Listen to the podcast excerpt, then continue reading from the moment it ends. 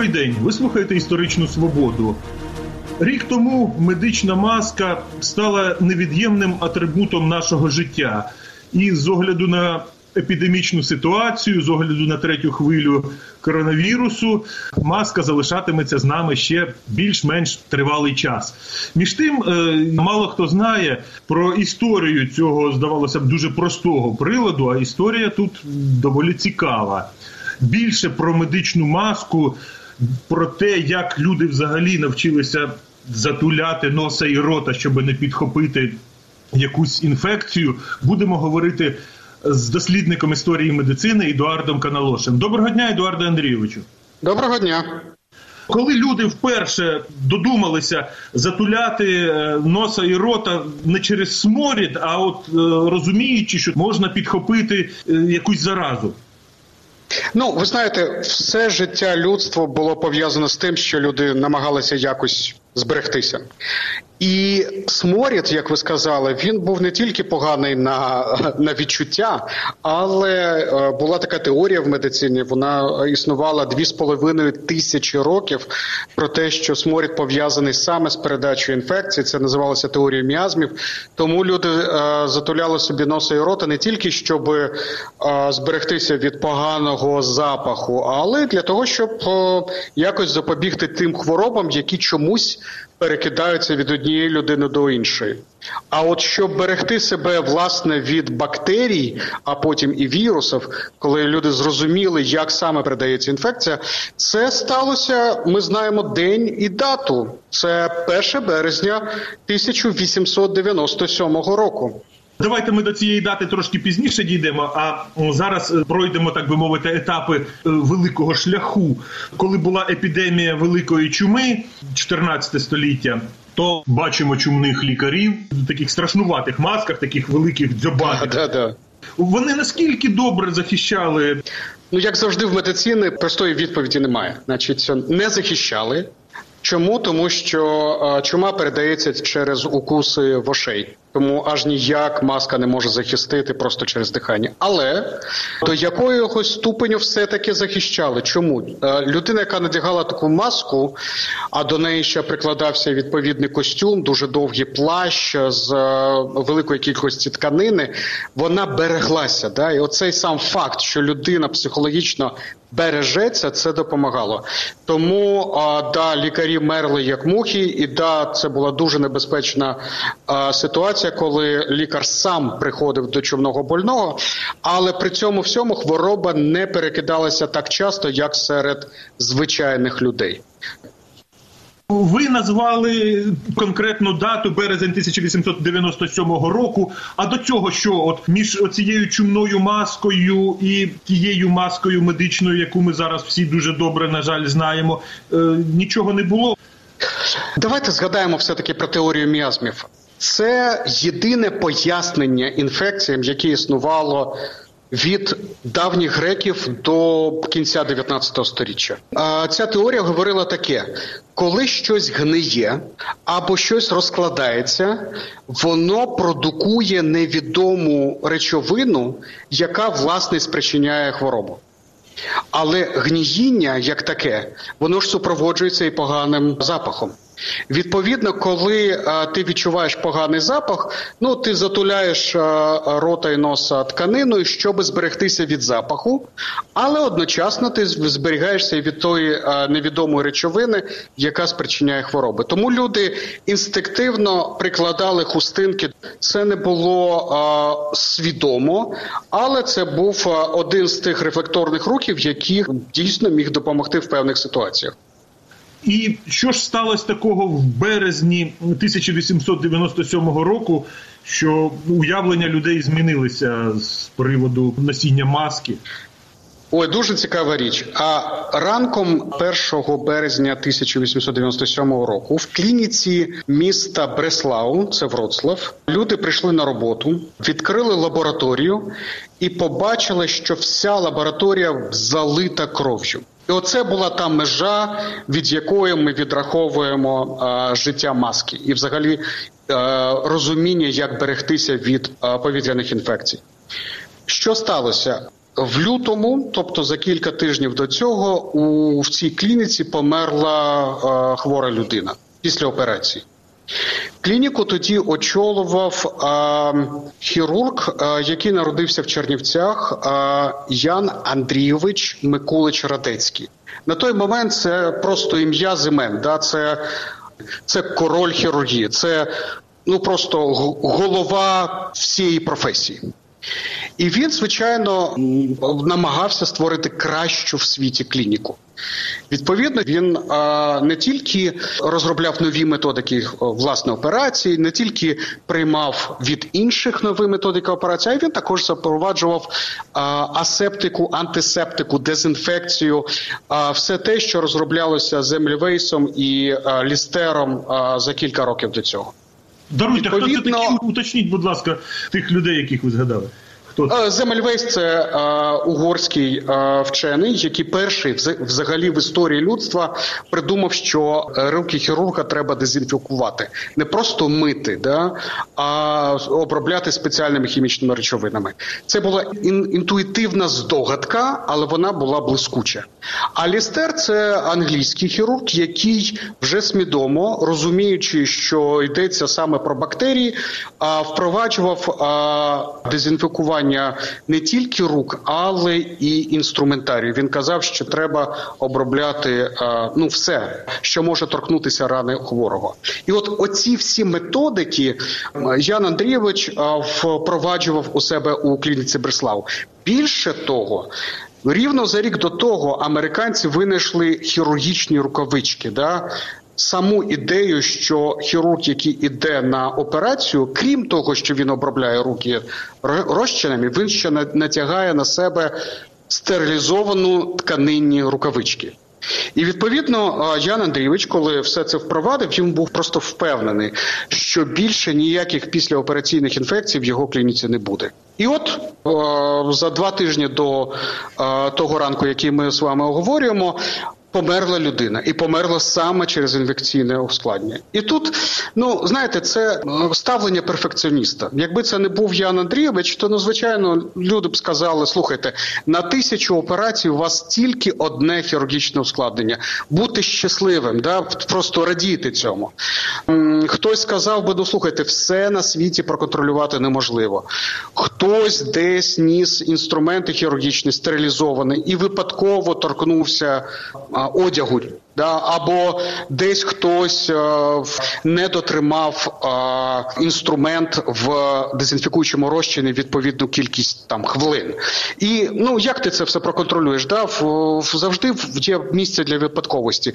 Тому не треба переживати, давайте жити далі. Але Ян Андрійович був зовсім другою іншою людиною. Це був перфекціоніст перфекціоністів, і він дуже хотів зробити кращу клініку в світі, і він дійсно не хотів жодного післяопераційного ускладнення. От жодного. Відповідно, ну він в шоці і а, розуміє, що щось іде не так, і він хоче виключити а, повторення цього назавжди. Що він робить? Він е, залучає якмога більше спеціалістів різних спеціальностей для е, розслідування цього випадку. Е, одним з людей, яких він залучив, був німець. Давайте не забувати, що Бреслав в цей момент місто було частиною Німеччини, якого звали Карл Флюге. І а, Карл вже сім років на той момент носився з ідеєю, що людина, коли розмовляє, коли дихає, коли кашляє, вона вибризкує з рота а, велику кількість краплин. Дещо, що нам здається очевидним, ми всі це знаємо, да? але спитайте себе, звідки ми це знаємо. І це флюге, саме цей е, вчений. Більше того, він казав, що ці краплинки вони містять в собі бактерії, які в той момент, коли їх е, вибризкують, знаходяться у роті. Да? Ті бактерії, які живуть у роті. От вони вони е, потрапляють у ці краплинки, потім ми розмовляємо, і з повітрям виходять ці краплинки і виносять бактерії. І так, мовляв, може передаватися інфекція. Знову ж таки, річ для нас зовсім очевидна. Да, Ми всі знаємо, що є повітряно-краплинний шлях передачі інфекції. А до 19 століття це все суто така теорія. Ніхто навіть не підозрював нічого подібного, нічого подібного. Уявіть собі, а хірург, який, якого нежить, який кашляє і чихає, в нього з носа тече, він приходив і оперував людей. І ніхто не казав йому нічого, тому що вважався, що так інфекція не передається. Тому ну що, да, він кашляє, ну і що? А от уявіть собі, оце все так воно було. А а тут є одна єдина людина, це Карл Флюке, який розказує, що ні, мабуть, не так. І коли до нього прийшов е, Ян Андрійович, е, Флюкі йому спершу сказав, що навряд чи йдеться про оці повітряні краплини. Чому? Тому що сам Флюгів вважав, що так передається тільки туберкульоз. Ну, але він гігієніст, він професор. Відповідно, відмовити колезі він не міг, і він пішов таки в клініку подивитися, як е, робляться справжні операції е, в конкретній клініці. Ну, що він там побачив? По-перше, він побачив, що виявляється, на кожну операцію запрошується з півдесятка, а інколи десяток глядачів. Це могли бути колеги, могли бути студенти, могли бути хтось з перевіряючих, які там контролюють лікарню, які приходили і дивилися, як іде операція. В операційній да, прямо в операційній. А Флюгі був ну ну розлючений. Він реально а, наговорив дуже багато поганих слів Яну Андрійовичу, і в результаті глядачів виставили. Як ви знаєте, е, тепер глядачі е, мають вибір або сидіти в спеціальних таких шкляних е, акваріумах, які через скло можна дивитися на операційну зверху вниз. Ви, мабуть, бачили такі в фільмах або митися, одягатися так само, як і хірург, і тільки за цих умов дозволяється заходити в операційну. Без глядачів, на жаль, неможливо, тому що студенти мають вчитися, їм треба дивитися. Але вони мають готуватися до операції так само, як хірурги. І до 1 березня 1897 року це було неочевидно. Флюкі, крім того, побачив, що а, самі хірурги кашляють і чихають. Лютий, зима, всі хворі, і хірурги прямо в рану кашляють. Тоді було вирішено, що хворий хірург не має а, права підходити до операційного. Третє, це те, що ну знову ж таки це 19 сторіччя, всі хірурги з бородами. А а з бороди падають волосини. Відповідно, отут увага, флюге придумав, що що бороди на операції треба закривати пов'язками, саме бороди. І, власне, мабуть, те, що зробили тоді хірурги, ви б назвали пов'язкою хірургічною. Але вони закривали не нос і не рот, а вони закривали м, бороду. І нарешті, отут вступає в, в, в ці події ще одна людина: це стажер приват-доцент з Харкова Павло Лащенков. А буква В в кінці була приписана йому вже в 20 сторіччі, а в той час він ще називався просто Лащенко. І от Павло Миколаєвич, приват-доцент, який приїхав в цю клініку стажуватися а, на звання професора, він сказав, що слухайте, а уся ця ідея з краплинами, які вилітають з рота, можливо, вона теж має тут місце. І давайте я вам це просто і очевидно доведу. І що ж зробив Лащенков? Він взяв розчин, який утримав в собі бактерію чудес це бактеріум продігіозу. Бактерія була відкрита за 80 років до, до, до того моменту. Ця бактерія досить дивна. Вона, коли розмножується, вона утворює краплини, які мають насичений червоний колір. Це виглядає як кров, як краплини крові і так далі. Вважається, що церковні чудеса середньовіччя, коли проступала кров на іконах і так далі, все це бактеріум продігіозу. І Лещенков прополоскав рота розчином, який отримав цю бактерію, став на порозі лабораторії. Перед цим він поставив на всіх столах чашки Петрі з стерильним агаром. І він став на порозі і став розмовляти. Просто щось розказував, да, щось говорив. Е, Він говорив рівно стільки, скільки триває нормальна хірургічна операція. Е, Нічого більше того. Потім лабораторію закрили на замок, і все, всі пішли спати. І от ранком прийшли, відкрили лабораторію, побачили, що вона вся в крові. Тобто за ніч та бактерія чудес, яка була в нього в роті, флащенкова, вона рознеслася при розмові по лабораторії. За ніч вона розмножилася і утворила усі ці класичні крапельки крові, які можна в такій ситуації очікувати. Таким чином було просто очевидно для всіх, включаючи Яна Андрійовича Миколича Радзецького, доведено, що бактерії дійсно розносяться з рота нормальної здорової людини просто при розмові, просто при диханні. Відповідно, всі були шоковані, включаючи звичайно і самого Миколича Радецького. Питання було, що робити, і отут хтось з присутніх, скоріш за все, це був сам Карл Флюге, зробив дуже простий рух. Ота маска, яка закривала бороду хірурга, він її підняв на нос. Все, хірургічна маска народилася. От я тепер зрозумів, бо раніше була не медична маска, а хірургічна власне маска. Ну, вона є хірургічною, так. Відповідно, Ну, тепер вона вже даруйте не хірургічна, тепер вона вже у кожного ця маска. Так, і, і, і знаєте, це дивно, це, це не менш дивна історія, що все начебто було доведено, все було зрозуміло. Більше того, через півроку після цього француз Поль Бержер довів, що закривання рота і носа хірурга маскою зменшує кількість ускладнень у шість разів. Після цього ну очевидно, що хірурги мають носити маски, але протягом наступних 20 років менше половини хірургів носили маски на операцію. А от що сталося, це те, що а, сама ідея про захист людини оцією маскою вона пішла в маси. І як не дивно, масовими користувачами в кінці 19 століття були просто люди. Вони тоді береглися від коклюшу, від е, скарлатини, від від таких от е, хвороб.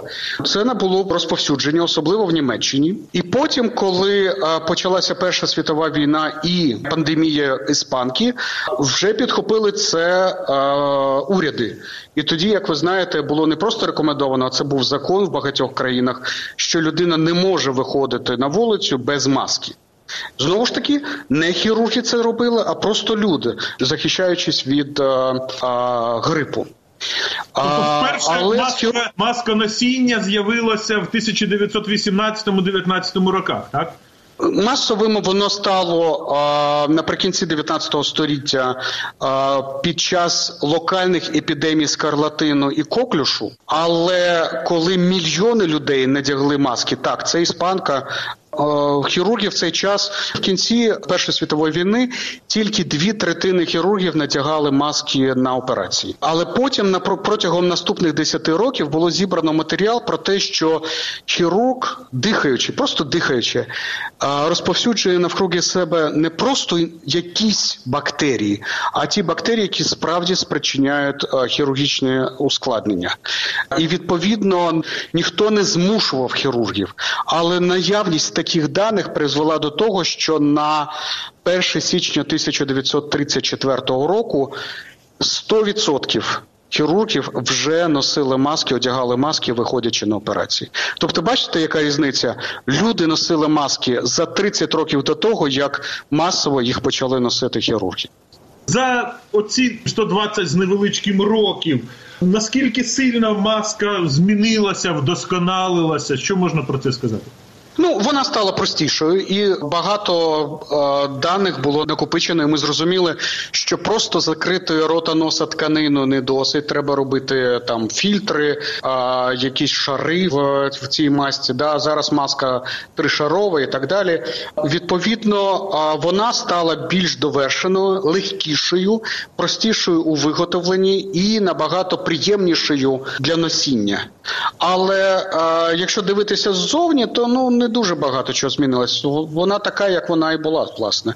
Її призначення закривати рота і носа, а, і при цьому ми маємо розуміти, що вона захищає людей навкруги від того, хто носить маску. І вона захищає людину, яка носить маску від людей навкруги. Тобто вона працює на два боки, на дві сторони. Про це забувати не, не варто. Це дуже важливо.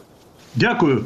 Це була історична свобода. Із дослідником історії медицини Едуардом Каналошем ми говорили про історію медичної маски. Бережіть себе на все добре.